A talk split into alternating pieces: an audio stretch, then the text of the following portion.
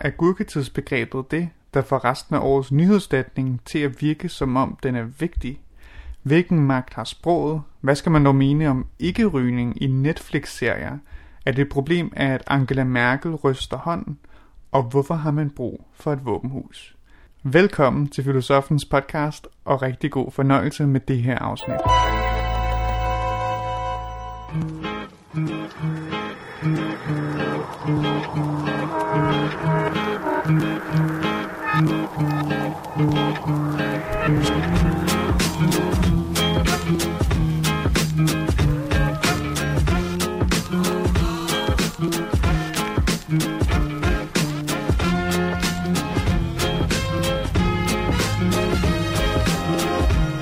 Bagklog på P1 med Esben Kær.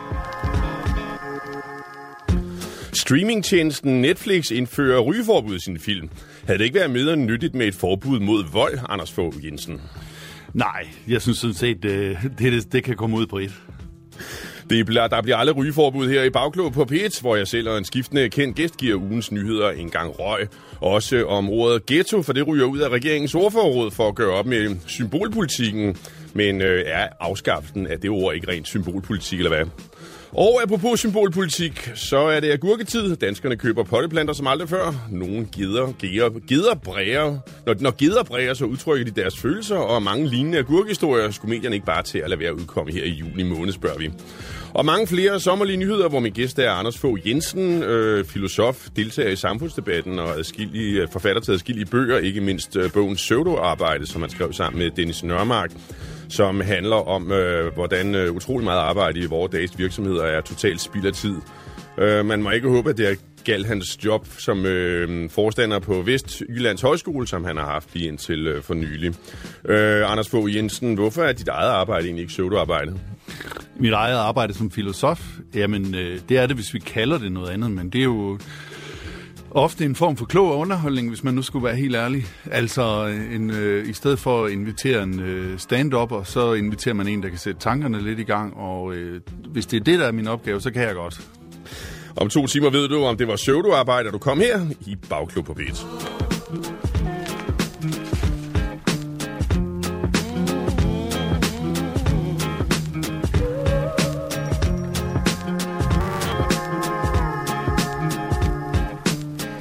Nå, lad os kigge på dagens aviser. Du har stakken af dagens øh, sommerlige øh, agurkesalatavisen foran dig. ja. Sker der noget som helst?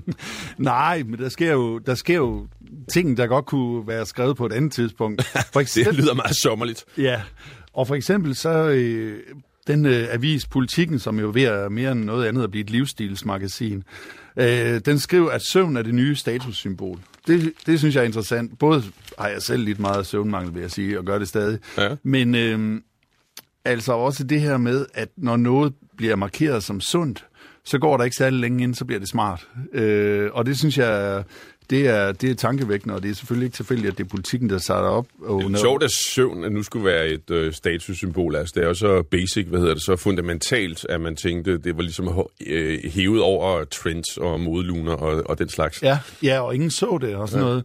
Men inden i står der, godnat og sov blæret. Det er åbenbart blevet blæret at gå rundt og sige, øh, jeg sover så godt om natten, eller sådan ligesom at det at ikke at have travlt på et tidspunkt også blev et statussymbol. Så det tror jeg, at, at ting, der viser sig sunde, de bliver med tiden sådan trends, eller noget, der bliver smart. Det synes jeg. Indtil det så bliver usmart. Nu nævnte du selv det der med at sige, at man ikke havde travlt, fordi øh, i gamle dage var det jo smart at sige, at man havde travlt. Ja. Så på et eller andet tidspunkt blev det kikset. Nu er det jo smart at sige, at man ikke har travlt, og det er nok ikke helt smart, men nu er det så smart at sige, at man sover åbenbart. Jeg går ud fra, at det næste bliver, at det er smart ikke at sove. Ja, ja. ja, det, det svinger jo lidt, men altså, jeg ved heller ikke om det der med at have travlt. Jeg synes, jeg synes sgu stadigvæk, det er som om det er, det er smart at have travlt. Altså, er det det? Ja, sådan lidt at være sådan en, der er meget øh, efterspurgt. Er det ikke med i øh, Jylland, hvor du kommer fra? Her i København laver vi ikke en skid. det ved jeg sgu ikke. Ej, jeg synes, tingene foregår langsommere derovre, end de gør her. Men øh, der kom der i hvert fald en bevægelse væk fra ideen om, at det var smart at have travlt. Det blev sådan, mm. øh, det blev sådan lidt, hvad skal man sige, ikke overskud. det kom til at signalere, synes jeg i hvert fald, at man ikke rigtig havde styr på sit liv. Altså folk, der prallede med, at de arbejdede 70 timer om ugen, der tænkte man bare, øh, undskyld, har du ikke styr på dine prioriteter, eller hvad? Ja, det, men jeg synes, det var sådan et paradoks, man skulle løse, ikke? At man skulle både have tid til at løbe en Ironman og bage spilboller til børnehaven og alligevel øh, gøre karriere og sådan noget. Så det er sådan et paradoks, som ingen mennesker kan, kan løse. Men det er bare sjovt, at søvnen nu også er blevet en, en del af det, øh, hvor man skulle tænke, der havde man dog fred. Men det har man ikke. Selv der er man på hårdt arbejde for at pleje sit image. Sker der andre ikke-nyheder i aviserne i dag? Øh, Eller måske i dag en, en enkelt nyhed, hvis man er heldig? Ja, altså, vi hørte også lige før i radioavisen noget omkring her klimaprojekt, der skaber mange konflikter, står der uden på Jyllandsposten. Og det tror jeg også, at øh, vi kommer til at se. Nu har der været sådan en... Ja, det, det, det, det drejer sig om, skal jeg lige sige, det er, at nu bliver det jo konkret med de der klimatiltag. Og øh, der har vi det der fænomen, som man på engelsk kalder not in my backyard. Vi synes, det er rigtig, virkelig fint at redde klimaet, men øh, det der med at grave en brønd til opsamling af regnvand i din baghave, det gider folk ikke. Nej, og, og der, der skulle man nok i de her forhandlinger også have meldt ud, hvorhen kommer det her til at gøre ondt i stedet for bare at sige 70 procent. Ja. Øh, og det tror jeg, vi kommer til at se rigtig meget af, at enten får vi en regering, hvor vi må sige, vi mister respekten for den, eller så kommer det til at, at gøre lidt ondt på os som forbrugere, og som også nogen, der, som du siger, har en baghave, eller skal kigge på en vindmølle, eller sådan noget. Nu bor jeg selv lige op af en vindmølle, det synes jeg faktisk ikke er et så stort et problem. Øh, men nogle gange er det ikke det? Altså, den er jo grim. Ja, den larmer, men det værste er faktisk, når den giver skygger ind i stuen, sådan, når Nå, solen så lige står kører den igennem. flimrer ja, der. Ja, Ja, ja, ja. ja, det er faktisk det værste ved den, synes jeg. Øhm, men ellers så tænker jeg, at det er jo nogle af de ting, vi må leve med, hvis vi vil ændre på klima. Så må vi leve med lidt hver, hver især. Du er en tolerant mand. øh, men det er jo spændende, når det der med klimaet begynder at blive konkret. Ikke? Fordi min, min fordom og min mangel på tiltro til menneskeheden har altid været, at vi vil gerne det der med klimaet, bare det ikke rager os selv. Vi vil gerne snakke om det. Så også alle dem der, der var på Roskilde Festival, den progressive ungdom, som så gerne vil redde klimaet, de sviner og efterlader bunkevis af affald og kunne aldrig drømme om at tage noget, der minder om klimaansvar selv, men de vil vældig gerne tale om det. Mm. Men så snart det bliver konkret, så flygter vi mennesker, så gider vi sgu ikke rigtig være med, mere. Det er min fordom. Ja, ja men det, det, det er også min fordom, og jeg tænker også, at den der ungdom, som er så klimaoptaget, kan vide, hvordan den bliver, når den bliver 40-50. Om, vil den så blive ved med at have, altså post, det, po- vil den blive ved med at have det lave forbrug, den har nu, det, det tror jeg, jeg tror også, den vil køre i bil. Det er lettere at øh, advokere et lavt forbrug, når man selv har et lavt forbrug. Når man så får råd til at have et højt forbrug, så øh, af en eller anden mærkelig grund, så er det ikke helt der, så, så attraktivt. Det gjorde jeg også selv i min ungdom. Der synes jeg også, biler var noget forfærdeligt, men nu kører jeg det selv. Nu er de meget hyggelige, ikke? Ja. Ja, ja. Hvad, sker der, hvad sker der ellers ikke? Jamen, så sker der det, at øh, øh, information øh, bringer en artikel om enhedslisten. Den hedder Enhedslisten valgte magten, og den handler egentlig om, at nu er øh, enhedslisten trådt ind der, hvor det gør ondt. Øh, altså, den er begyndt at gå ind i en regering, og det har på den ene side medført et mere rødt, øh, et mere rødt forståelsespapir, end man øh, kunne tro. Men på den anden side giver det også enormt mange problemer i enhedslisten bagland, fordi øh, skulle vi ikke afvikle kapitalismen, og nu er vi jo i gang med at arbejde videre med kapitalismen. Der sidder et eller andet bagland der med hønsestrikker, islandske mm. svitter og tervasandaler og siger, hvad bliver der af alle idealerne? Ja. Fordi det er jo sådan, at når man går så langt ind i maskinrummet, som enhedslisten har gjort, de er jo ikke i regering, som du sagde, men Nej, de er, det er rigtigt. er, er bag, står bag regeringsgrundlaget, så, så bliver øh, ens idealer jo konfronteret med øh, virkeligheden. Og ja. det har man jo en lang tradition på venstrefløjen for ikke rigtig at kunne lide. Ja, og jeg synes bare, det er så godt, at de er gået ind i maskinrummet. Altså, øh, og, mm, og tage et medansvar, så kan det godt være, at man ikke kan holde den, den skarpe ideologiske linje, men den kan man jo kun holde, hvis man ikke rører ved verden. Altså, øh, man må ud i verden. Og det, øh, ja, det, den kunne måske i agurketider godt anbefales, den artikel. Ja, ja øh, forsiden på øh, Information, som jo har det med at vælge lidt andre historier, fordi det er en nicheavis, så har de tit nogle øh, spændende andre takes på øh, dagens historier. Hvis du har nogle spændende takes på de ting, som øh, du hører os tale om her i Bagklub på P1, så skal du skrive ind på øh, bagklubsnabelag.dr.dk, som er vores e-mailadresse. Øh, så skriv ind om de ting, du hører os tale om, og kom med din mening om det, så samler vi op på dine meninger undervejs. I øh, denne her time kan du for eksempel skrive ind om det nyeste rygeforbud, den her gang på film. Vores allesammens streamingtjeneste Netflix har besluttet, at der fremover skal være rygeforbud i Netflix egenproducerede serier og film. Og øh, dem er der som bekendt af mange af efterhånden. Forbuddet det kan kun brydes, hvis der er en særlig kunstnerisk begrundelse for at tænde, tænde en smøg foran øh, kameraet. Forbuddet kommer efter, at antallet af ryger på film faktisk har været stigende. Spørgsmålet til dig er, er det en god idé med rygeforbud på film? Og skulle vi også til at indføre sådan et her i Danmarks Radio for eksempel? Eller er det endnu et eksempel på øh, formyneri gået amok? Skriv ind på bagklogs.dr.dk.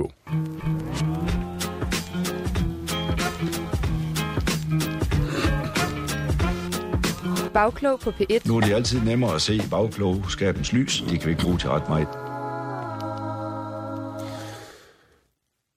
Lad os øh, snakke om sociale medier og selvmord. De seneste år har de sociale medier jo skabt et øh, talerør for nogle af landets største idioter. Men øh, er der overhovedet grænser for, hvilken form for idioti man må dele? Det kom til debat, til debat i denne her uge på den øh, barske måde.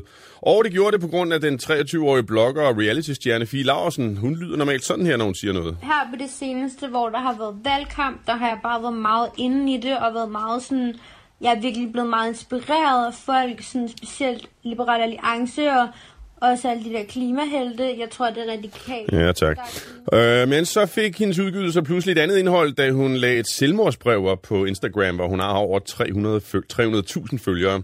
Herefter forsøgte hun rent faktisk at begå selvmord, hvilket dog mislykkedes. Men det ændrer ikke på, at hun havde i godsøjne inspireret sine 300.000 følgere med hendes øh, selvmordstanker. Og øh, 300.000, det er jo mere end læsertallene på mange store aviser. Så nu siger børne- og ungdomsminister som sin første handling, eller børne- og ungdomsminister Pernille rosenkrantz teils som sin første handling er blogger, og de bør underlægges de presseetiske regler. Og dermed fik hun sat ild til en øh, ordentlig debat om øh, sociale medier og influencers. For hvem har egentlig ansvaret for det indhold, der deles?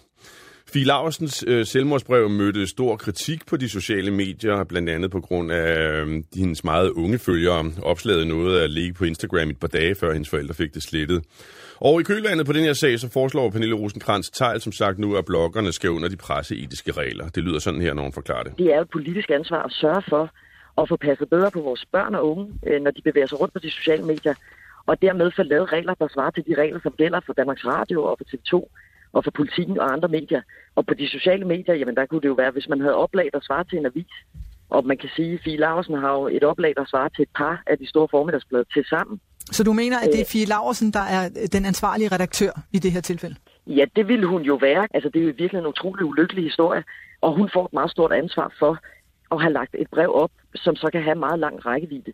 Og lige præcis selvmord eller øh, selvmordsforsøg er jo faktisk behandlet i de presseetiske retningslinjer. Og det vil sige, vi skal bare rykke ind i det nye årtusind rent politisk og påtage os det ansvar, det er at passe bedre på vores børn og unge, også på de sociale medier. Jeg ved ikke, om det her er at skyde gråsbur med kanoner. Altså, den gennemsnitlige blogger kan jo ikke engang binde sin egen snørbånd, og nu skal de stå til ansvar for efter det presseetiske regelsæt. Ja, ja det, det, det er svært at sige for sig, ikke? Jo, jo det er det. Altså, øh, ja, hvad, hvad er det, der sker her? Jeg tænker, det er en utryghed ved, at øhm, altså det, som Pernille rosenkrantz Tejl, som jeg har så meget respekt for, udtrykker, det er jo virkelig en utryghed ved, at det ikke længere er dem, der arbejder for vores fælles bedste, der, der sidder på, hvad der kommer ud af nyheder, men det er de private markedskræfter, nemlig sådan noget som Instagram, og det er de her influencers, som måske ikke har så meget livserfaring, som, som spytter ting ud. Og øhm, Ja, jeg ved ikke, det er svært at forestille sig, ja, at hun skal, øh, Fie Laversen her, skal, skal sidde og læse de presseetiske regler og så leve op til dem. Inden hun poster en selvmordsnote. Ja. Jeg tror, det var Søren Søndergaard fra Enhedslisten, som tænkte, at hvis man er klar til at begå selvmord, er det sidste, man tænker på nok medieansvarsloven. Ja, ja, lige præcis. Og hvem er det, der skal have bøden og sådan noget. Mm. Men øh, altså, jeg synes, der er noget ret interessant i den, fordi... Øh, Spørgsmålet er, om det ikke hjælper. Altså om, om, men det handler mere om de etiske regler. Hvorfor er det så forkert at tale om selvmord? Altså er det i virkeligheden... Jeg ved godt, at det kan have epidemiske øh, sådan... Det kan brede sig. Ikke? Det, øh, det første eksempel i historien var måske nok øh, Goethes, den unge hverdags lidelser, men man havde også en situation i France Telecom for 20 år siden, hvor en hel masse medarbejdere begik selvmord. Uh, så det er selvfølgelig som om, det kan sprede sig, men jeg mener egentlig bare, at det her de er med til at tabuisere det lidt og gøre det sværere at tale om, at det er sgu ikke så fedt at leve, og måske er alle liv heller ikke jeg siger ikke, at nogen bør begå selvmord, men jeg siger, at måske er alle liv heller ikke værd at leve, og bare det at have den snak, det gør det måske øh, lettere, eller have den snak med andre, der har været der. Øh, så jeg synes faktisk ikke, at vi skal have, have selvmordstanker ud af de sociale medier. Jeg synes faktisk, det er, det er med til at, at løsne lidt op omkring det. I stedet for at, altså at tale om det unævnlige, så dermed aftabuisere. Ja, ja, ja. ja. Øh, hvad med, øh, så, så det er jo sådan, hvad skal man sige, selve indholdet, øh, ja. det man snakker om, altså det, i det her tilfælde selvmord. Øh, men det kunne også have været alt muligt andet. Det, jeg synes, der er lidt fascinerende, det er, at øh, Fie Laursen der åbenbart har flere følgere end politikken har, ja. ikke? Der er oh. politikken. Øh, og det er jo egentlig vildt, at, øh, og det, det, hvad skal man sige, dermed er hun jo et massemedie i en eller anden forstand. Men er kun ansvarlig over for sig selv. Altså, det er jo nye mm. tider, hvor man ikke kan, hvor, hvor, hvor, hvor man, øh, hvad skal man sige, altså, det er jo fornemt at sige, at bare en privatperson, som har nogle venner på nettet. Altså, de, ja. vi, vi, er jo, vi er jo oppe i en størrelse her, hvor ens ord får en anden tyngde, og dermed må ansvaret vel også følge med i en eller anden forstand. Ja, ja, det kan du godt sige, men nu hun jo ikke selv, jo, hun har på en måde selv bedt om det, men det er vel andre, der har bedt om at følge hende. Altså det, jeg tænker, det er... At, jo, men det er jo ikke anderledes end, jeg, politikken har heller ikke bedt om, at jeg abonnerer på den, men det gør jeg så, ikke? Jo, jo, jo, og så har de et ansvar, det er rigtigt. Altså, det jeg mener, det er, at, at øhm, det er jo lidt bekymrende, at det er folk, der... Altså en influencer, hvad er en influencer? Det er en, der ikke er bemærkelsesværdig, som er blevet bemærket. Og så er de gået kendt for at være kendt. ja, ja, så er det gået i selvsving. Ja. Der skal trods alt lidt mere til for at skrive for politikken, oh. eller udgive en bog. Der er noget... Ikke, ikke, ikke om sommeren. Nej.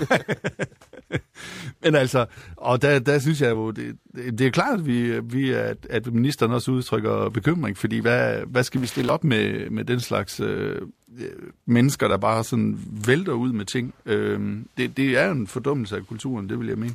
Lad os se, om vi kan finde ansvaret af på nogle andre. Det prøvede ja. chefredaktør på Berlingske Tom Jensen nemlig at gøre. Han mener, at det er Instagram, der skal tage ansvar her. Det sociale medie, hvor hun postede sin note. I en øh, leder, undskyld, i en leder i Berlingske, der skriver han om sagen, og vi har lige indlæst hans citat her. Instagram svigtede. Vil ikke straks reagere, selvom opslaget blev anmeldt af flere, så ansvarlig hos tech-giganten kunne blive opmærksom på det. Og Instagram og Facebook forholder sig indtil videre tavst i offentligheden. Det er ikke godt nok. Det er et svigt over for Fie Laversen, men bestemt også over for hendes mange unge følgere.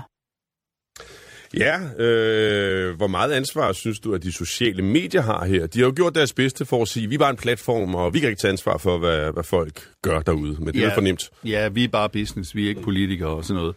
Øhm, jeg synes da at generelt, at der skal være en, en indgriben i de her, når medierne kommer op på den størrelse, men jeg tænker også, hold der op et stort arbejde, de får, hvis de skal, hvis de skal til at, at redigere. Så, altså, det, det er jo helt vildt, som kommunikationen er eksploderet i netværk. De kan jo ikke sidde og kigge på alt, hvad der foregår. Altså, det, øh... Jamen, det gør de jo i en vis forstand. Altså, der sidder en masse filipiner og kigger efter porno, for eksempel. Ja. Ikke? Altså, Facebook vil ikke have porno på deres øh, site af forståelige årsager, så der sidder en masse filipiner og fjerner det, så snart der er nogen, der lægger sådan noget op. Ja. ja så, skulle... og, og andre ting. Altså, der, der foregår jo en redigering allerede nu. Ja, men øh, ja, Altså, jeg kan huske det fra en gang, jeg skulle holde et foredrag om, om, om døden, hvor der var et, øh, et billede af en, en, et barokbillede af en med bare bryster, og det blev også censureret på Facebook. Altså, så det, det, de er der jo, kan man godt sige, men kan de, kan de sidde og gå ind i uh, selvmordsdiskussioner og sådan noget? Det tænker jeg, det bliver et alt for, for omfattende arbejde. Spørgsmålet er ikke, om ja, så, så skulle man skulle man udstille nogle, nogle generelle regler på området, og så må man se, om de, de kan overholde dem. Jeg tror, at jeg tror, det er, det, det er størrelsen og hastigheden, der, der er meget, meget svært at kontrollere. På den måde virker det, som om det er teknikken, der kører mere med os, end os, der kører med den. Altså.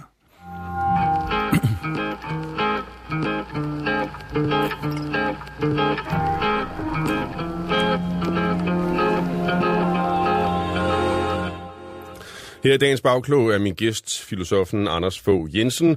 Husk at skrive ind på den historie, vi skal tale om om 10 minutters tid, nemlig om rygeforbud på film. Det er noget, Netflix har indført i deres egen produktioner. Er det en god idé, og burde vi også gøre det samme her i DR, eller er det øh, forbuds Danmark, eller forbuds øh, hele verden, taget på steroider? Skriv ind med din mening om det her på Bagklog på p bagklogsnablag.dr.dk. Nu skal vi i gang med ugens personhistorie. Personale nyt. Lad os starte med øh, en efterhånden fast gæst i programmet, øh, nemlig Margrethe Vestager, den danske EU-kommissær, rykker stadig længere ned i hierarkiet. Først blev hun ikke formand for EU-kommissionen, men blot næstformand. Det var vi stadigvæk stolte af herhjemme. Men i denne her uge, der gled hun endnu en tand nedad i hierarkiet. Nu bliver hun ikke længere første næstformand, men næste næstformand.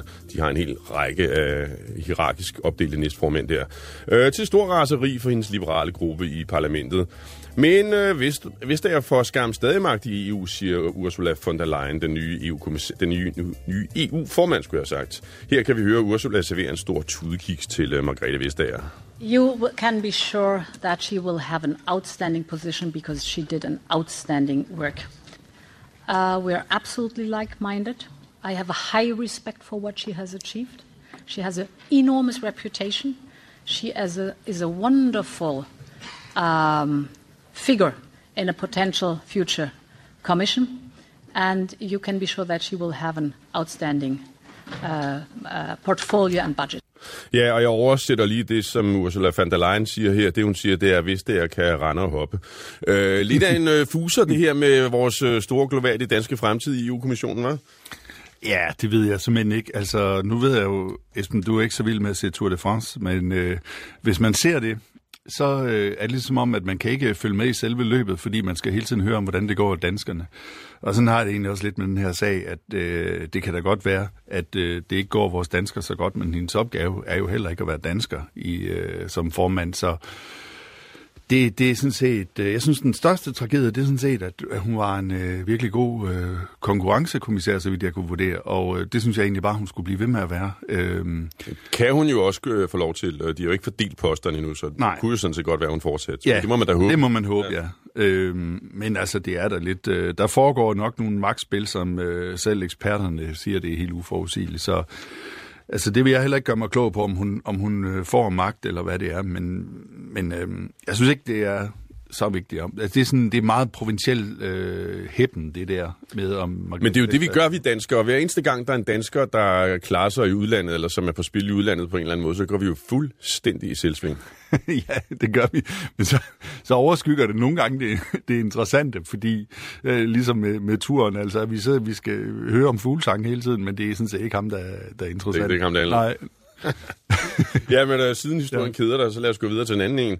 Vi skal øh, have en ny personhistorie, nemlig øh, vi skal ud til den der latterlige lille ø ude i Atlanten, vi efterhånden ikke rigtig gider dække, fordi den er så ubetydelig.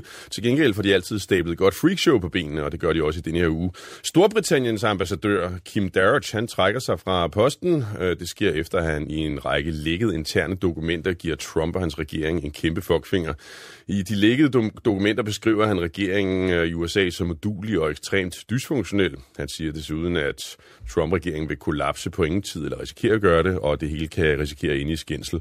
Altså stort set det, alle vi andre også siger. Forskellen er, at han er ambassadør for et patetisk og svagt lille land, der desperat har brug for at være god med, gode venner med øh, USA. Så øh, den her læg, den tog Trump ikke så pænt. Han svarede tilbage i et tweet, hvor han blandt andet skriver, at Kim Darroch, ambassadøren, er en meget dum mand, og at Trump ikke kan lide ham. Og det var et dødskys, må man sige. Derfor så træder Kim Darroch nu af. Det øh, britiske udenrigsministerium siger, at sagen gør det umuligt for Darage at fortsætte fra på, på posten. Lad os lige høre udlægningen her fra journalist Stine Krohmann Dragsted, som bor i USA, og her er hendes udlægning til DR Nyheder. Det har sendt chokbølger gennem diplomatiske kredse her i Washington, at et tweet fra præsident Trump kan bruges som et våben til at vælte en højt respekteret topambassadør som Derek. Øh, det er jo ikke usædvanligt, at Trump går ud og kritiserer øh, meget personligt folk, han ikke kan lide på Twitter. Det usædvanlige er, at det nu har så store udenrigspolitiske konsekvenser. Og spørgsmålet, som bliver stillet herover i Washington, det er, hvad betyder det for en kommende britisk ambassadør og for andre ambassadører herover Føler de nu, at de har politisk mundkur på? En af grundene til, at vi har ambassader, det er jo, at vores folk på stedet kan sende ærlige og fortrolige vurderinger hjem til det hjemlige politiske system. Øh, nu er den her så blevet lækket af folk, vi ikke ved, hvem er. Øh, men fra nu af, der vil alle ambassadører i USA jo nok lige tænke sig om en ekstra gang, inden de skriver hjem. Og dermed underminerer man jo hele, øh, hele systemet her for, mm. for udenrigstjenesten. Ja, ja, hvis man går bange for at blive aflyttet. Altså, ambassadøren har jo egentlig bare gjort sit arbejde. Han Præcis. har jo bare sagt... Øh, til, han har sagt det, som man ser det. Så jamen, jeg, sådan, jeg, jeg tror, den er ustabil. Den, den kommer ikke til at vinde mere stabilitet, den regering. Så bliver det ligget, øhm, øh, og så er han jo en øh, brik i et spil, og det tror jeg alle i Storbritannien ved så, og han skulle jo snart gå på pension, så jeg, jeg tænker egentlig, at, øh, at, at han er okay, det ved jeg selvfølgelig ikke, men altså, at, at han ikke har mistet respekt derhjemme. Øh, man ved godt, at man er nødt til at gøre det her for ikke at optrappe øh, konflikten med USA lige nu, hvor man står lidt alene. Så ja, det, det, øh, det er selvfølgelig pragmatik øh, og strategi på, på højeste plan. Det er selvfølgelig rigtigt, at det, at det er komisk, at en, øh, en præsident sidder og twitter, og det er det, der ligesom på politisk ja, plan... Det, lige det der er det jo virkelig interessant, ikke? Fordi, hvad gør Trump? Han siger reelt, han skriver, han tweeter de steder ud, vi kommer ikke til at samarbejde mere med den mand. Og dermed er ambassadøren jo død for alle praktiske formål. Så er han færdig, så kan han ikke lave sit job længere. Nej. Øhm, Så var det jo fint, hvis Storbritannien sagde, jamen så okay, så sender vi en anden. Ja, det, det gør de jo Ja. så nok også. Ja. Øh, det er jo nok det, der kommer til at ske.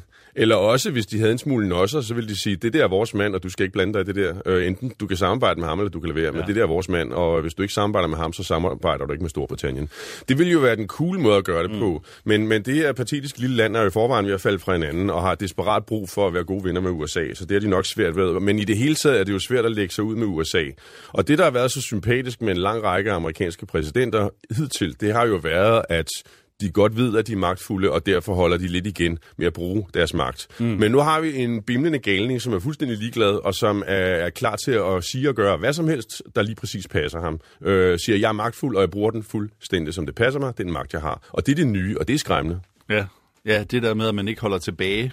Men, øh, men, øh, alt, men man kan. altså, det er sådan, ligesom at være skolegårdens øh, tyran, ikke? og bare give den fuld gas, og overhovedet ikke have nogen hæmninger. jo, men netop en skolegård, altså og ikke, ikke et lærerværelse eller sådan noget, men, men jo netop på den her næsten barnagtige måde med, han er dum, og han er dum, og han er en raketmand, og sådan noget, ikke? Altså, øhm, så ja, det er, det- det er, det er skræmmende, når man ikke... Og det er vel også derfor, man kan... Eller nogen er bange for, at det er endnu en krig, for hvad, hvis det kræver noget at, at, at, at vise muskler, så gør han det vel det. Men, øhm, men altså, jeg synes... Øh, jeg, tror, jeg, da jeg hørte om det her, der mindede det mig om en gang, jeg kom på, jeg kom på en mail, hvor folk de talte om mig, hvor jeg ikke skulle have været på den. Og den der oplevelse af at læse, hvad siger de andre om mig, den er jo ret skræmmende. Altså når de, når de ikke tager hensyn. Ikke? og, øhm, og det er, jo, det, er jo egentlig, øh, det er jo egentlig også det, der sker her. Altså, det kan man da godt forstå, Trump lige bliver lidt overrasket over, men... Øh, men Og jeg skulle tro, at han havde vindet sig til at høre lidt af hvert om sig selv efterhånden. Ja. Og apropos det, har jeg lige lyst til at øh, lige lave en regibemærkning her, fordi mailen står jo åben for jeres synspunkter, og jeg får øh, løbende kritik for den måde, jeg omtaler Trump på i programmet. Men øh, man skal lige være holde tungen lige i munden her, fordi I vil, be- vil bemærke, at jeg kritiserer sådan set aldrig Trumps politik. Jeg tager ikke politisk stilling i det her program. Øh, om det er en republikaner eller en demokrat, der sidder i det hvide hus, gør jeg sådan set ikke op i. Det, jeg går op i, det er, om manden han opfører sig ordentligt og følger de demokratiske spilleregler, eller en, om han optræder på en måde, som er med til at erodere øh, den vestlige civilisation. Og øh, det er det sidste, der er problemet, og det er det, jeg kommenterer. Det har jeg sådan set tænkt mig at blive ved med. Om han fører en skrab politik over for Kina på handelspolitik og sådan noget, det har jeg ikke i princippet nogen holdninger til. Man må lige skille mellem mandens politik og mandens forhold til magt, og det er næsten udelukkende det sidste, som vi går efter her i programmet, fordi det er godt nok ulækkert, skulle jeg helt så sige. Personale nyt. Nå, i uh, denne her uge var Mette Frederiksen på officiel besøg hos vores uh, store nabo mod syd. Uh, det er sådan noget nyt, nytiltrådte statsminister gør.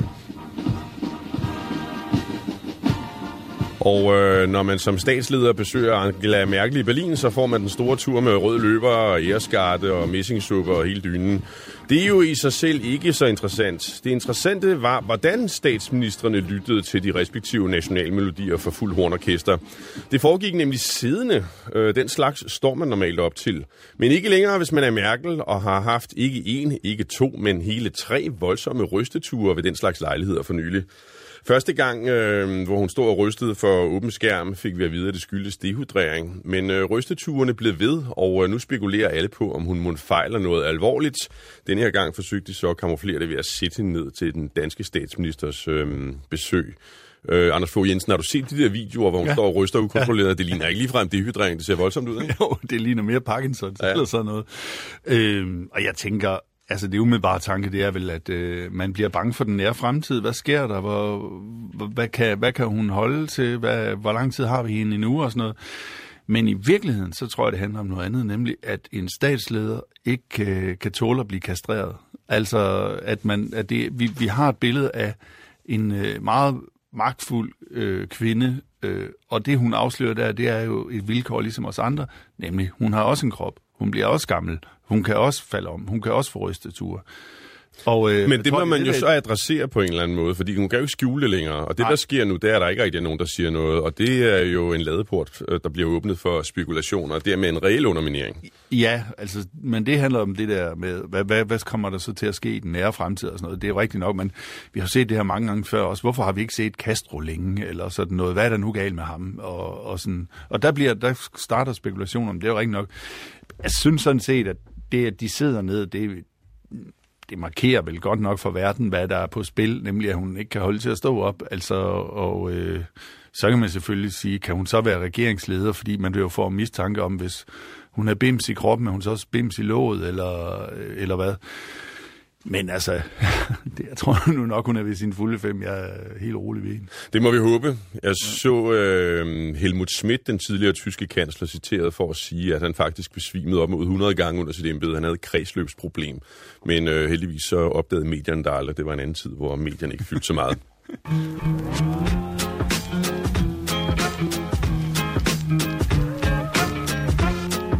Bagklog på P1. Der er ikke så meget øh, tone og sikkerhed, og din rytmesand sidder ikke lige frem i skabet. Her i Bagklog på P1, hvor min gæst er filosofen Anders Fogh Jensen i dag, er det nu blevet tid til en smøg.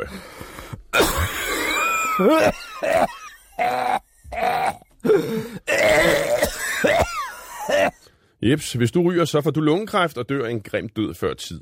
Ja, ikke lige dig selvfølgelig, fordi du har jo nogle særlige gener, og så havde du en onkel, der røg som en skorsten og blev 80. Men ellers for alle andre gælder det sådan stort set nogenlunde. Øh, og det har nu ført til et noget usædvanligt rygeforbud. Ikke på din arbejdsplads, ikke på åben gade, men inde i din tv-skærm. Fremover kommer du ikke til at kunne høre det her i en Netflix-film. There's uh, no smoking in this building, Miss Trammell. What are you gonna do? Charge me with smoking? You mind if I smoke? Yes. Thank you for asking. How about if I blow it out this way? Ja, på samtlige Netflix egen produktioner er der nu af no smoking fra nu af. Det kan, der kan være enkelte undtagelser, hvis øh, cigaretterne har en særlig historisk eller kunstnerisk betydning i scenen. Men ellers så skal smøgerne væk, og det er en fart. Det sker efter, at Netflix har mødt stor kritik fra antirygergruppen Truth Initiative. I en ny undersøgelse konkluderer den her græsrodsgruppe, at der ryges mere og mere i øh, Netflix-film. Bare øh, det seneste år, der er antallet af scener med tobak på skærmen næsten firedoblet. Det er blandt andet Netflix-serien Stranger Things, der står for skud i øh, den kritik. Så nu forbyder Netflix altså cigaretter i deres egne film- og tv-serier. Øh, til en vis applaus rundt omkring professor i tobaksrygning Charlotte Prisinger. Hun byder forkom, øh, forbuddet velkommen herhjemme. Hun siger, at rygning i film det får flere unge til at ryge. Unge, der ser meget rygning på film, de har også en meget højere risiko for selv at begynde at ryge. Desuden så ved vi, at der er meget højere andel, der ryger på film, end i virkeligheden. Tre gange så mange ryger på film. Og det giver de unge en vrang opfattelse af, at rygning det er det normale. Ja, røgfri tv-skærm, var det ikke lige det forbud, vi stod og manglede, Anders Fogh Jensen? Nej, det var det sgu ikke. altså, ude i Kvickly i Ringkøbing, der, øh, der er der foldet sådan nogle sorte klæder ned foran cigaretterne. Og det her er så siden opdaget, det gælder også i Føtex i Aarhus. Det gælder nok mange steder. Og hvad er det, det minder om? Det minder om en burka. Ikke? Øh, vi, vi må, cigaretburka, det er ja, godt. det er en cigaretburka. Vi må ikke se det, der er fristende. Øh, og det er så, vi lever i sådan en underlig blanding af puritanisme, og nu er det så markederne, der, der kommer med det her, i det her tilfælde Netflix, at øh, nu skal vi ikke se det og det. Men jeg vil sige, der er jo også grunde til, at vi ser cigaretter. Jeg tror, det var H.G. Wells, der sagde, hvis der hænger et gevær på væggen i første akt, så kan du være sikker på, at det bliver brugt til at skyde en i sidste akt. Og jeg tror, at de der cigaretter, de har en funktion. De skal vise, at man er dekadent, eller man er risikovillig, eller man er nervøs, eller man er afslappet og hygger sig. Altså, jeg har, jeg har svært ved, for eksempel sådan en serie som True Detective, jeg har svært ved at se den øh, uden alkohol og smøger. Jeg, jeg tror, den ville være noget helt andet. Nu snakker vi om på film, og ikke mindst du sidder derhjemme selv, ikke? Jo. okay, jeg skal bare være sikker. Nej, jeg ryger ikke imens. Okay. Øhm, men øh, altså det, det har jeg sgu... Øh, det, jeg tror, at karaktererne kræver det, og at, øh, at det er... Um, og man kan spørge, hvad, hvad, hvad, bliver det næste, hvad bliver det næste skridt til det her? Øh, bliver det, at vi må ikke se, se folk sidde ned, fordi øh, det får man dårlig ryg af, eller mm, folk må ikke kun gå med en rank holdning, eller hvad? Jeg tror, altså, i, det man skal lægge mærke til her, det er, at vi er på vej imod... Øh, det, vi plejer at fremhæve som muslimske tilstande. Oh, men- vores, men- vores Gud hedder bare sundhed. Det vil sige, du må ikke, du må ikke gøre det, som, sund, som ikke er i sundhedstjeneste. Men altså, cigaretter er jo sådan en mærkelig ting, fordi det burde jo være forbudt. Altså, det er en vanvittig ting. Det, det, det er dybt dumt at ryge, ikke? Det er en idiotisk ting, ikke? Det, det burde være forbudt. Men det kan vi ikke, fordi øh, nu, er det, så, nu er det her. ja. Det er som en stor en del af vores kultur, så et forbud det være umuligt. Så i stedet for arbejder samfundet systematisk på at, at, at, at tænke dem væk. Ja, men så får vi, altså, det, det der bliver sagt i interviewet er også, at vi, det giver et, et, for- et forkert normalt billede, men vi har vel aldrig troet, at det vi så på film var normalt. Altså, vi, ser, vi gider ikke at se det normale, eller det gør vi som, som i reality-serier, men, men øhm, jeg synes, øh, ej, altså, det kan ikke hjælpe, at vi parfumerer det offentlige rum så meget, at, øh, at det slet ikke ligner virkeligheden. Altså, eller Måske skulle man forbyde Wunderbaum i samme lejlighed. Øh, der er jo det med smøger, som du selv var lidt inde på. De kan jo have en øh, kunstnerisk væ- værdi. Du skal lige høre manuskriptforfatter Ole Christian Madsen her. Han er manden bag øh, den danske tv-serie Æderkoppen, som jo muligvis er en af de serier, hvor øh, dem på skærmen røg allermest. Han mener, at det er en vigtig del af fortællingen i serien, og han mener også, at rygning fortsat i dag kan spille en vigtig rolle i fortællingen. Jamen, man kan jo netop bruge det ved til en særlig karakteristik af folk. Og jo, og jo mindre der bliver røget i verden, der bliver røget mindre og mindre, jo mere markant er det en karakterisering af, af folk. Hvis man sætter nogen til at ryge i dag i en film eller tv-serie, så er det et meget markant valg. Så er det en, der er ligeglad med sit helbred, det er en, der lever på kanten, øh, det er en, der går på tværs af det, der er normen lige nu. Ikke? Så det, jeg synes stadig, det er vigtigt, at man kan fastholde det, altså at man kan bruge det til netop at identificere og karakterisere særlige typer mennesker i, i en narrativ sammenhæng, når man arbejder med altså film og serier. Ja, Anders Fogh Jensen, øh, Humphrey mm. Bogart ville ikke have været helt det samme med en slikkepind, med. Nej, det ville, det ville han ikke. Øh, og, øh, og det er jo rigtigt, som bliver sagt, det er jo mindre... Altså, nu begynder det mere og mere at være noget på kanten. Altså, man er på kanten, hvis man ryger, og ikke bare, at man er, man er en, ligesom de andre, eller sådan noget. Øh, det er rigtigt. Lad os øh, få øh, tændt op under lytterne. Jeg bad jer om at skrive ind med jeres mening om det her rygeforbud, og om det eventuelt var noget, vi skulle lade os inspirere af her i øh, Danmarks Radio, hvor vi jo ikke øh, har set den begrænsning på vores eget virke, vi ikke kan lide. Øh, Anna Olrik er min producer i dag, hvor min øh, normale producer, Rikke Fink, ligger og driver den anden ned på Rivieraen, men heldigvis øh, har Anna en øh, lidt mere fornuftig attitude til det at gå på arbejde. Hvad siger lytterne? Jamen, øh, altså det kan godt være, at der er agurketid i nyhederne, men det er der bestemt ikke hos lytterne. Øhm, det er jo meget normalt her på P1, at når vi snakker om rygning, så får det folk op i sæderne. Men øh, lidt overraskende, så er der faktisk ret mange, der er positivt indstillet over for det her rygeforbud, Netflix øh, har gang i. Øhm, vi har Jens Hovmand, der skriver ind, at naturligvis kan Netflix lægge restriktioner på fremtrædelse af rygning i deres produktioner. Rygning er som religion en undergangsvirksomhed. Alle medier bør efterleve dette. Mm. Og det har vi faktisk flest, øh, eller der er ret mange lytter, der ligesom øh, bliver lidt i den her tone. Annette Randlov øh, skriver ind, at selvfølgelig skal der sættes regler. De sidste år har der været den ene kæderygende hovedperson efter den anden. Seje fyre og kvinder, som ubevidst bliver rollemodeller. Lidt ligesom i 50'erne. Man tror, man er modstandsdygtig over for den skjulte reklame, men det påvirker alligevel. Ja, det gør det jo nok. Ja. Det jeg hæfter mig ved, det er, at vi lever i sådan en slags markedsdiktatur, at det faktisk er en stor virksomhed, som nu øh, sådan ligesom påtager sig rollen som opdrager. Øh, jeg ved ikke, i, i min ungdom, der var det Beverly Hills, vi skulle se, og så skulle de sådan ud for alle mulige forskellige ting, tage stoffer, uh, det gik galt, være utro, uh, det gik galt. Øh, og nu er det så Netflix. Selvfølgelig har det en indflydelse, men det er jo også, og, hvad skal man sige, det er jo Jamen, på nogen måde uliberalt egentlig, at tænke, at vi ikke, øh, vi ikke øh, selv kan tage stilling. Ja. Mm. Der er også, øh, vi har Annette Kreutzberg, der kommer med en lidt, måske sådan lidt konspirationsagtig teori. Hun skriver, at hun har bemærket, at rygning er blevet meget hyppigt i dansk produceret film. Og når Centobas direktør går ud og siger, at det går imod kunsten at begrænse rygning på film, så har hun lyst til at spørge, om cigaretfabrikanterne finansierer mange danske film. Ja. Det er jo en, øh, en lidt anden øh, Ja, det er ikke utænkeligt, at øh, der er noget product Ej, den historie var nok kommet ud lige. Jeg tror ikke, ja. at cigaretproducenterne i dag har helt med product placement længere, men der, det er der så mange andre, der har. Så har vi sådan en, øh, en lidt øh, anderledes øh, vinkel på det. Vi har Kim Bæk, der skriver ind, som faktisk er filmfotograf, som er også positivt over, øh, indstillet over for det her forbud, men lidt af en anden grund. Han siger, film er baseret på klichéer. Den nemme vej er at give en skuespiller en cigaret for at give karakteren en retning. Benspænd skaber kreativitet. Hvordan viser vi en karakter uden at bruge en kliché? Måske er der nye veje at give skuespillere og fiktive for karakter liv, end at bruge den gode gamle, som alle kender. Og så er vi tilbage til min slikkepind. Ja. Det kan være, at hvis der kommer en ny dogmebevægelse, at de skal have den som et af dogmerne. Du må ikke bruge en cigaret. Ja. Du skal bruge en slikkepind. ja. Det, det må være øh, Jørgen Lets øh, næste benspænd, ikke? Ja.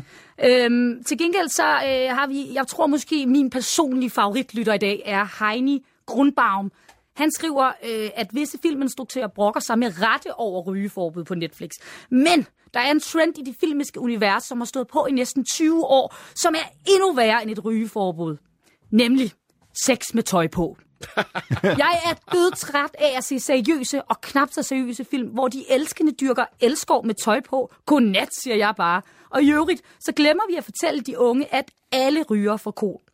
Alle 5. klasser skulle tvinges til at besøge kolpatienter fire gange om året ind til 9. klasse, men forbyd endelig ikke rygning på film, da dette intet vil have med virkeligheden at gøre, akkurat som sex med tøj på. Til sidst så kommer han så med en anbefaling til os alle sammen om, at vi boykotter alle film, hvor man ikke dyrker sex nøgen, som det foreskriver sig i virkeligheden. ja, det er godt. Man kunne også spørge om det her, det her nye Netflix. Det ikke er, hvad skal man sige, film med kondom på lidt, ikke? Ja. Øh, hvis, hvis vi ikke må se folk ryge. Ja. Jeg er mere fascineret af det der med sex med tøj på. Altså, det kan jo teknisk set godt lade sig gøre. Jeg siger det bare. Ja, det tror jeg ikke, ikke ifølge Heini. Mm. Øh, Heini har ikke set det før i hvert fald. Mm. Øhm, men øh, lidt øh, eller det, du snakker her med, apropos kondomer, så skriver Tine Gæsø også ind, at øh, selvfølgelig påvirker det også, hvad der foregår på film. Jeg har tit tænkt på, hvor mange samlejer, der foregår på film uden kondom, eller nogen form for samtale om prævention. Kun én har jeg set, hvor det foregik eksplicit. Men jeg er stærkt i tvivl om, at det er rigtigt at lave regler for det. Ja, det er altså også. Ja, jeg tænker, det, det vil blive nogle lidt kedelige scener, hvis der skal være den der præventionssnak hver eneste gang inden. Ikke? Altså, jo, det... og, og samtykkesnakken også. Ja. ja. Og øh, kan vi sige, at til sidst så Hans Christian Flyer skriver i, øh, lidt i den du også, det er bemærkelsesværdigt, det er bemærkelsesværdigt, at rygeforbud i film og serier er interessant for Netflix. Godt det ikke er vold og drab, sikke nogle kedelige krimier, der så vil blive produceret. Ja, og lige forlængelsen af den, så har Søren Thomsen skrevet en øh, ganske kort. Øh, jeg ser frem til den redigerede version af Breaking Bad med fraklip af Crystal Meth scener. Ja. den bliver rigtig sjov. Det bliver rigtig godt.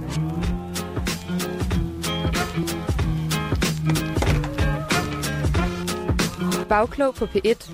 De gør det jo alene for at få opmærksomhed. I dagens bagklog er min gæst, filosofen Anders Fogh Jensen.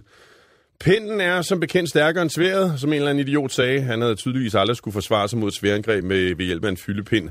Men øh, man stopper ikke vold med ord, men øh, ved at gribe ind rent fysisk. Og det gør folk faktisk, viser en ny undersøgelse om vold i gadelivet, som kom ud den her uge. En øh, ny undersøgelse viser nemlig, at 9 ud af 10 af os rent faktisk griber ind, når vi ser vold øh, på gaden. Øh, det er ikke alle helte, der bærer kapper, tydeligvis. Et hold forskere har undersøgt over 200 konflikter fanget på overvågningskameraer verden over. Og sikkert til øh, mange store overraskelser, så viser det sig, at vi ikke er så store kujoner, som man ellers skulle være fristet til at tro.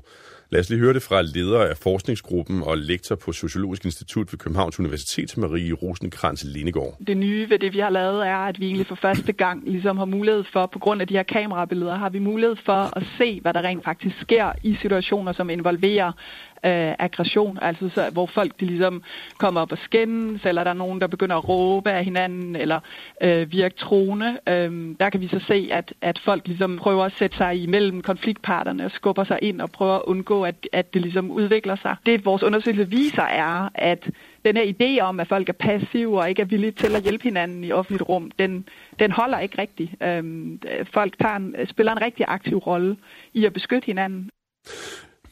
Nå, lad os starte med at gøre det her personligt, Anders Fogh mm. Jensen. Hvis du nu på vej ud af studiet så øh, generaldirektør Maria Røgbe Røn var i gang med at gennembanke Ulrik Hågerup, øh, vil du så stoppe den? Vil du gå ind? Ja, det vil jeg. Øh, og det siger jeg med det forbehold, at så vidt jeg kender mig selv. Altså, hvis nu... Øh, jeg, jeg tror, der er nogle ekstreme situationer, hvor man ikke helt kender sig selv endnu. Men det tror jeg, jeg vil. Øh, Selvfølgelig, hvis der var mange skydevåben øh, til stede, så kan det godt være, at... Øh, Sådan alt andet lige, hvis du tog, der var to fulderikker foran bodega, der var i gang ja, et eller andet, så ville du skride ind. Ja, ja. Det, det, det, det tror jeg. ja, det er jo lige det ikke. Man ved det faktisk ikke rigtigt, før Nej, jeg der. tror, det er en ekstrem situation, som man skal passe lidt på. Ja. Men åbenbart, og det synes jeg var overraskende, jeg ville jo have gættet på, at tallene ville være omvendt, at 9 ud af 10 de stak af, og det er også altid de historier, vi hører. Men Mm. øh, vi er åbenbart mere heroiske, end vi tror, eller mere civiliseret måske. Ja. Jeg tror, der er noget med ansigtet og det konkrete øh, levede liv foran, lige foran en, der gør noget ved en, som, som, øhm, altså, ja, som, som er noget andet end at, at tænke over det, eller se det på film, eller et eller andet. Så når, altså, når man jo i virkeligheden hører en knytnæve, så lyder det jo helt anderledes end på film. Og, og den der, den der umiddelbare virkelighed, den, den tror jeg... Altså det der med, vi kan jo se, det mennesker af kød og blod lige foran os. Det, det, det fremkalder heldigvis noget, noget i os. Øhm, så jeg er da også overrasket over undersøgelsen, det vil jeg sige. Øh, jeg havde nok troet, det var 50 procent, der stak af, eller sådan noget. De her videooptagelser, som de har brugt forskerne, de kommer blandt andet fra Amsterdam, Lancaster og Cape Town. Og interessant nok, så er der ingen forskel på byerne. 9 ud af 10 griber ind, uanset om det er Cape Town eller Amsterdam. Forskerne har samtidig også kigget på København, hvor øh, de undersøgte politirapporter med gadevold, fordi de ikke havde adgang til kameraer åbenbart. Her kunne de se, at i 80 procent af de sager, de kunne finde beskrevet, der var der rent faktisk nogen, der øh, greb ind. Men øh, spørgsmålet er, hvor store helte vi egentlig er, når vi griber ind. Faktisk ikke ret store. Det viser sig nemlig, at det er sådan relativt risikofrit at gribe ind. Marie Rosenkrantz Lidegaard her, hun fortæller også, at Øh, risikoen faktisk ved at gribe ind i København i hvert fald er ret lille. Fra det studie i København har, har mine kollegaer kigget på, øh, hvad er risikoen så ved at gribe ind, og der kan vi så se, at risikoen faktisk er, er meget lille for tilskuerne, dem der griber ind. Øh, hvis de bliver udsat for noget, så er det typisk et lille skub, og det er kun i, i en ud af, af fem situationer, øh, hvor folk griber ind, at der ligesom, at tilskuerne overhovedet bliver udsat for noget ubehageligt. Altså, hvis jeg var i gang med at gennembanke min chef, og du så kommer og blandet dig, så ville jeg skulle da være fristet til at stikke ind på kassen, så du kunne Mm. blande dig udenom. Ja, det, tror jeg, det, det tænker jeg også, at det var meget farligere. På den måde er det jo en rigtig god nyhed, fordi det opmuntrer jo egentlig folk lidt til at, at gribe mere ind, ja. hvis det endelig skulle være. Ja, det er At, faktisk jeg ikke var- så risikofuldt. Nej, det er ikke så farligt, som du tror. Øhm, men det er jo rigtig nok, de men spørgsmålet om folk de har det i hovedet, om de ikke bare handler sådan mere impulsivt, end de egentlig, uh, end de sådan, øh, egentlig tænker over, Nå, men der er kun en ud af fem, der får en på gassen. det kan godt være, man ikke er der, man analyserer situationen.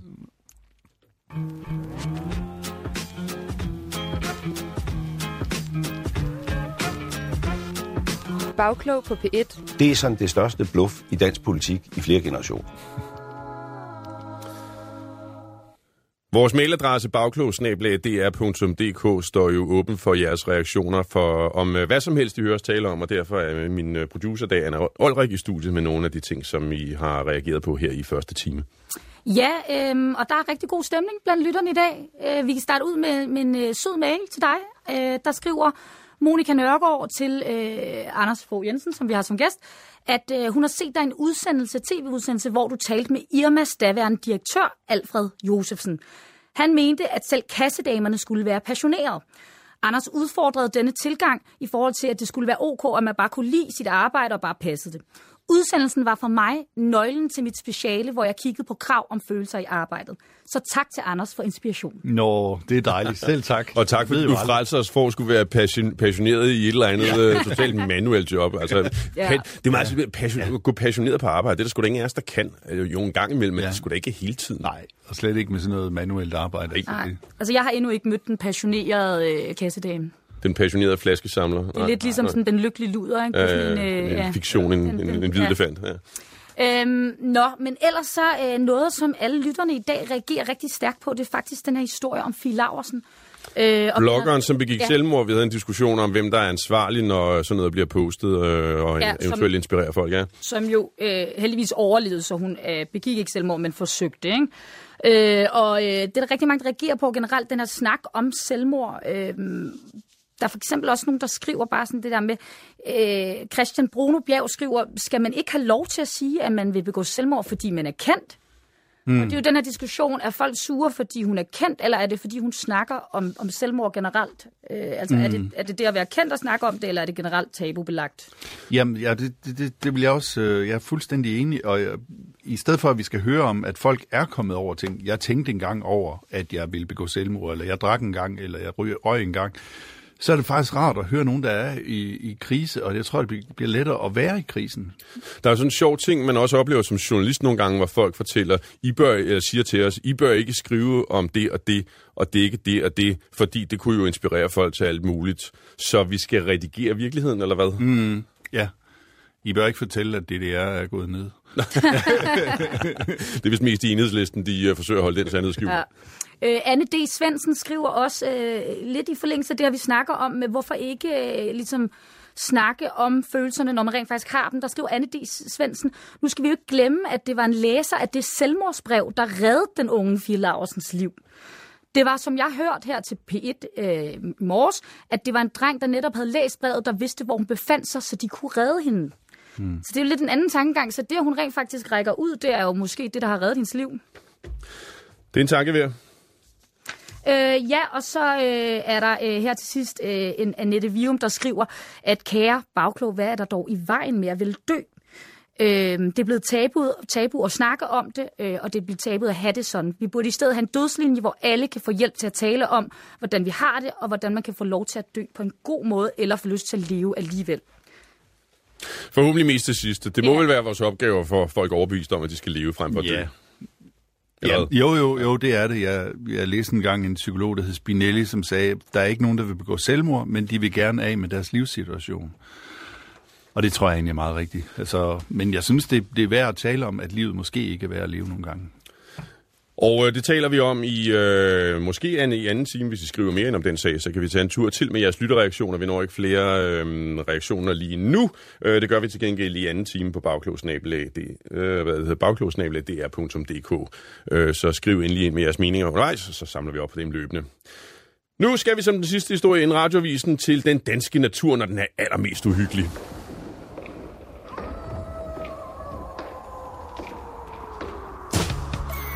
Pas på, dit liv er i fare, hvis du går en tur. De sniger sig ind på dig. De napper din baby op af barnevognen. Blodtørstige monster overalt. Ingen parcelhushaver er sikker. De er inde på civilisationen, som vi kender den.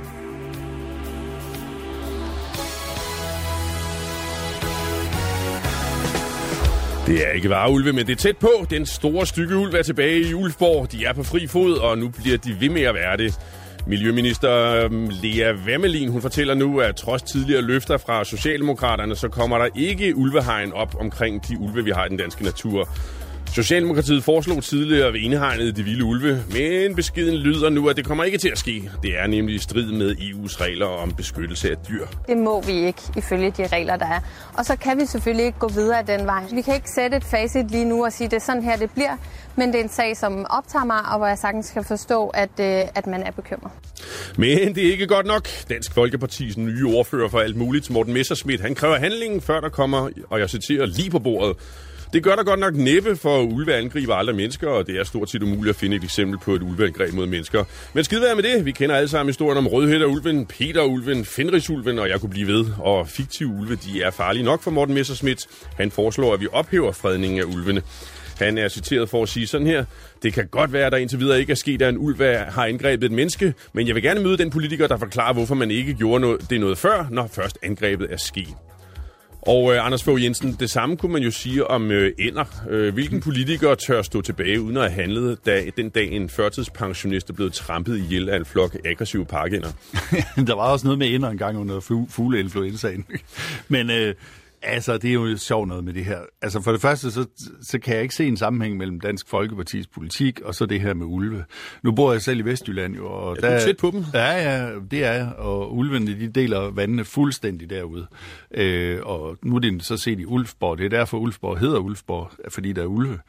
Øhm, jeg tror, det er, hvad man øh, i forretningsverdenen vil kalde kundefølsomhed øh, hos, øh, hos Dansk Folkeparti. Altså, de er vælgerfølsomme, og deres øh, vælgere er i det område, så de er, er klar til den slags. Og, øh, men man kan jo godt, det jeg synes, der er mere interessant, det er egentlig, hvorfor bliver ulven ved med at være sådan et, et emne, der, der hisser os op? Og der tænker jeg, det er fordi, det er sådan en helt arketypisk figur, ligesom slangen. At den er noget, der, det, det er en figur, der, det er som en, ligesom vareulven, det er noget, der er indre i os, og som kan komme frem i fuldmåne, eller den repræsenterer et eller andet ved os, som vi ikke kender, og som er farligt. Du skal lige høre Sebastian Klein, øh, ja. vores dyreven her på DR. Han har et synspunkt på det der, du lige skal høre. Vi har jo meget skræmmeretorik med, også fordi vi kender jo Peter og Ulven, vi kender jo Rødhætter og Ulven, vi kender... Øh, det eneste ulve, der var søde, det var Mowgli. Jamen, der var ikke nogen... Og i, og i alle Disneys tegnefilm, så er Ulven portrætteret med store røde lysner og farlige øjne, ikke? Så, så, så vi er jo sindssygt bange. Der er en frygt for den her, det her store farlige rovdyr, som i bund og grund ikke er særlig farlig for mennesker, men det betyder ikke, at vi ikke skal have respekt, og at vi ikke skal tage vores forholdsregler og være klar. Og der mener jeg ligesom Claus, at vi skal da, være, vi skal da foregribe problemerne, sådan, så de ikke opstår. Ja, der er jo både uh, Ulven Peter, der kunne lide nam nam, for slet ikke at tale om Ilse Hunulven fra SS. Det er jo uh, endeløst. Uh, men det er jo rigtigt, at det, det, det der er med den historie, den taler direkte ind i en eller anden arketypisk fortælling. Mm, mm. Jo, og så, så synes jeg også, der er det ved det, at det, det moderne menneske her øh, jo er lidt ligesom prinsessen på ærten. Altså, det, det var meget farligere engang, men vi har, vi har fået alle mulige... Altså, ulven er ikke som sådan farlig, så vi, vi gyser for noget, vi ikke burde gyse for, men det, der slår os ihjel, gyser vi ikke så meget for, måske. Ja. Nej, man skulle heller være bange for smøgerne, hvis det er ja, det, det, ikke? Jo. eller smokken, eller ja. hvad det nu kunne ja. være. Ja, ja, det er nemt at være bagklog her i Bagklog. Øh, det er ikke mig her i København. Ulven sætter tænderne i. Jeg kan stakkels stå og grine af det, så det gør jeg.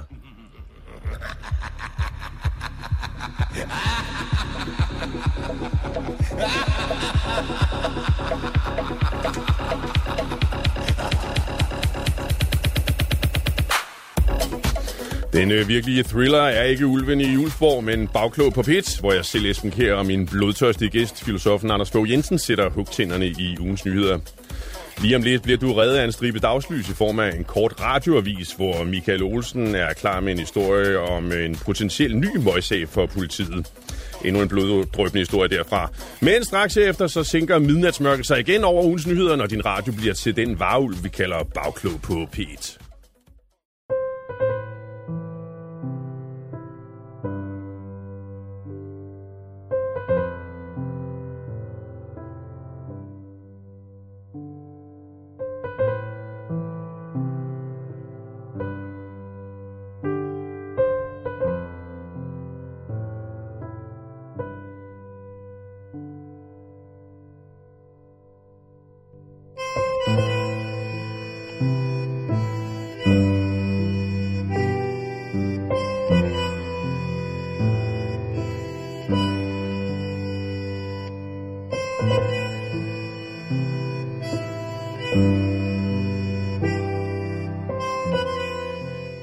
Du har lyttet til Filosofens podcast. Se mere på min hjemmeside, filosofen.dk, og tag med mig på dannelsesrejse. Se dannelsesrejser.dk.